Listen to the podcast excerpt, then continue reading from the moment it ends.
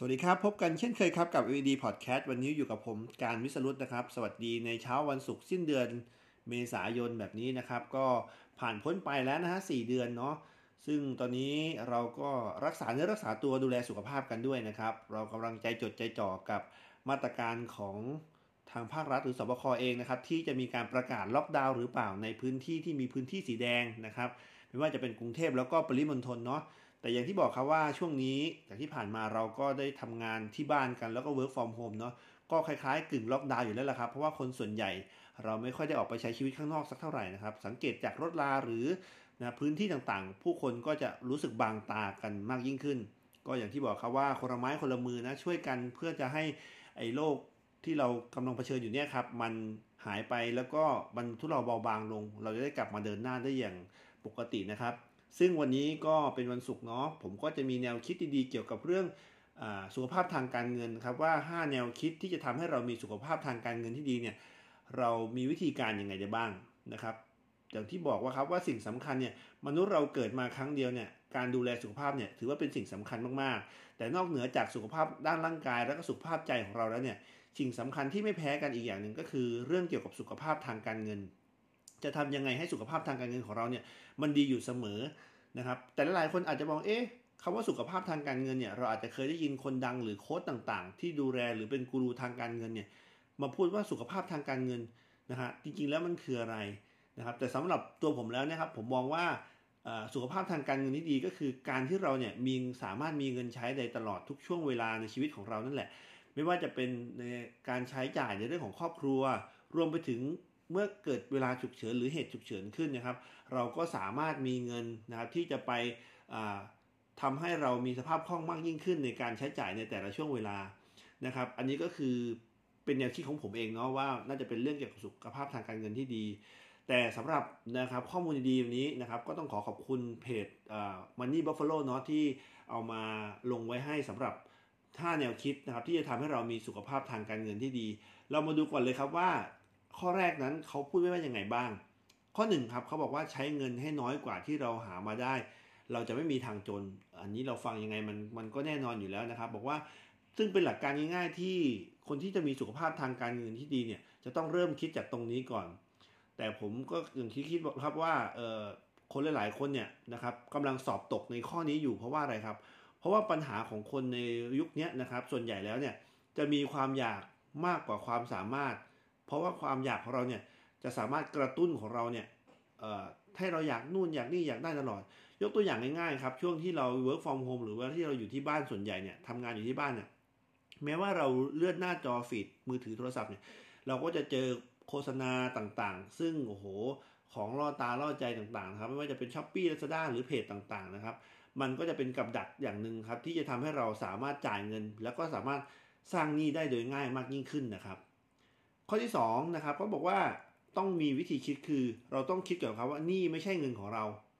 ฟังไม่ผิดครับ นี่ไม่ใช่เงินของเราหมายถึงว่านะครับ แนวคิดนี้คนที่จะมีสุขภาพทางการเงินที่ดีเนี่ยเราจะต้องต่อยอดมาจากข้อแรกเลยครับ ก็คือเราต้องมองก่อนว่านี่ที่เราหามาเนี่ยนะครับมันไม่ใช่เงินของเรา มันคือเงินของคนอื่นนั่นไงแหละครับ เราจะต้องเอาเงินตรงนี้ไปคืนเจ้าของเงินเขาหรือไปคืนเจ้าหนี้ของเราให้ได้ เพราะว่านะครับสิ่งที่มันเป็นตัวแปรสำคัญสำหรับเงินกู้หรือหนี้บัตรเครดิตต่างๆเนี่ยมันคืออัตราดอกเบี้ย ซึ่งมันจะทำให้เราเนี่ยนะครับไม่สามารถมีสุขภาพทางการเงินที่ดีได้ หรืออาจจะทำให้เรามีสุขภาพทางการเงินที่แย่มากยิ่งขึ้น หากเรามีเงินกู้ หรือมีเงินจากบัตรเครดิตที่ไปยืมคนอื่นเข้ามา โดยไม่คิดจะคืน หรือไม่คิดจะจ่ายให้ตรงเวลา มันก็เป็นอีกหนทางหนึ่งครับ ที่จะทำให้เราไม่สามารถไปไป ในถึงฝันเรียกว่าสุขภาพทางการเงินที่ดีได้ ข้อถัดมาครับข้อที่ 3 เขาบอกว่าเงินเฟอ้อไม่น่ากลัวเท่ากับการขาดทุน แน่นอนครับว่าหลาย ๆ คนที่ศึกษาในเรื่องของการเงินเนี่ยก็จะพอรู้จักคำว่าเงินเฟอ้อถูกไหมล่ะครับ เพราะว่าเงิน 100 บาท ในปีนี้อีก 10 ปีข้างหน้าเนี่ยนะครับเราเคยซื้อ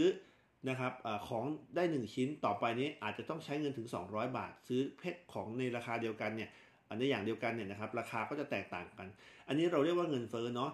ซึ่งอย่างที่บอกว่านะครับการที่เงินเฟ้อเนี่ยมันก็จริงอยู่ครับว่าเรามีวิธีแก้ เขาบอกว่าเราต้องนำเงินเงินนั้นเนี่ยไปลงทุนเพื่อให้มีผลกำไรตอบแทนกลับมา ให้มีอัตรามากกว่ากำลังเงินเฟ้อที่มันเกิดขึ้น ยกตัวอย่างที่เงินเฟ้อ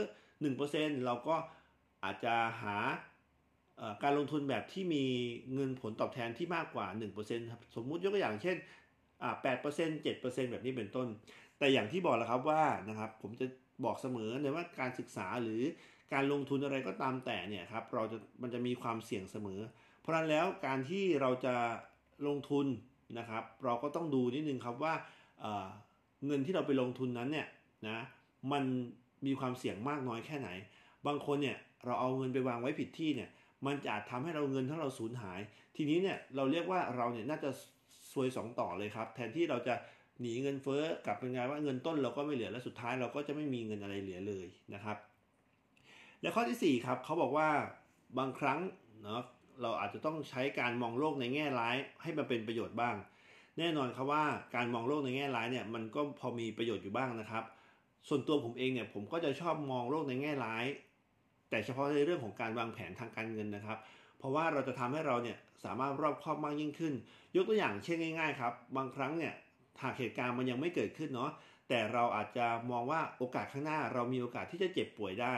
หรืออาจจะเกิดอุบัติเหตุกับเราเองหรือกับคนรักของเราหรือคนในครอบครัวของเรา ที่มีความจำเป็นจะต้องใช้เงิน เพราะฉะนั้นแล้วถ้าเราคิดแบบนี้ล่วงหน้าไว้ เราก็จะสามารถเหมือนเป็นการเตรียมตัวเอง แล้วก็เป็นการวางแผนนะครับฉะนั้นแล้วสำคัญที่สุดก็คือ ชีวิตเราเนี่ยมันไม่มีอะไรแน่นอน หากเราจะมองโลกในแง่ร้ายบ้าง มันจะทำให้เราผ่านสถานการณ์นั้นๆมาได้ โดยที่เรามีการตั้งรับไว้ค่อนข้างดี ถ้าเรามีการใช้วิธีการมองโลกในแง่ร้ายแบบนี้นะครับ มาประยุกต์ใช้กับวิธีการบริหารจัดการเงิน ก็จะสามารถทำให้เรามีสุขภาพทางการเงินที่ดีขึ้นไปได้ครับ แล้วก็ข้อต่อมาข้อสุดท้ายนะครับ อิสรภาพทางการเงินเนี่ยมันจะต้องใช้เวลาสร้าง แน่นอนครับคำว่าอิสรภาพทางการเงินเนี่ยเป็นสิ่งที่ดี ซึ่งตัวผมเองผมก็อยากมีเหมือนกันครับ ทุกคนก็อยากมี แต่การที่จะไปถึงในจุดนั้นได้เนี่ยเราค่อนข้างจะต้องใช้เวลา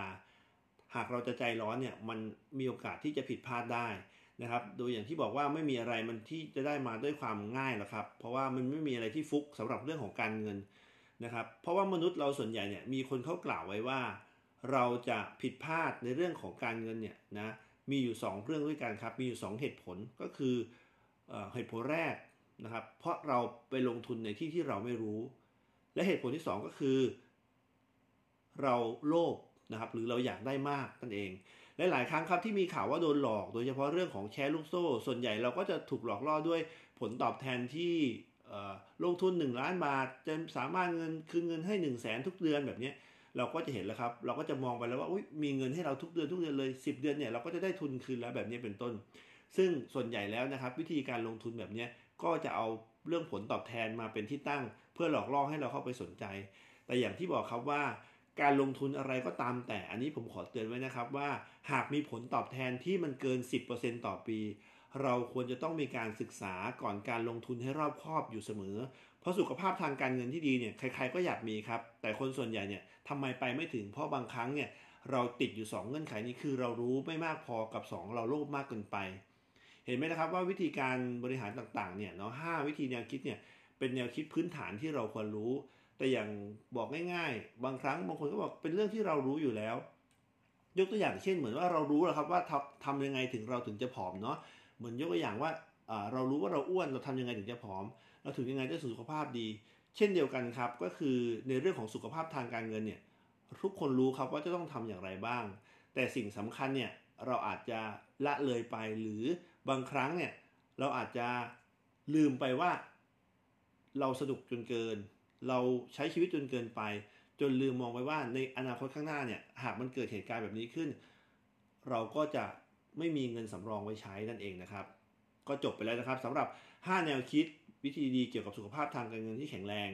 ก็วันนี้ก็อยากฝากไว้ข้อคิดดีๆสำหรับนะครับสุขภาพทางการเงินประมาณนี้ไว้ก่อน เดี๋ยวพบกันใหม่ในครั้งหน้านะครับ ก็ขอทุกคนมีเงินฝากเงินออม แล้วก็รักษาสุขภาพให้ดี แล้วก็อนาคตเป็นคนเกษียณอย่างมีความสุขครับสำหรับวันนี้ลาไปก่อนสวัสดีครั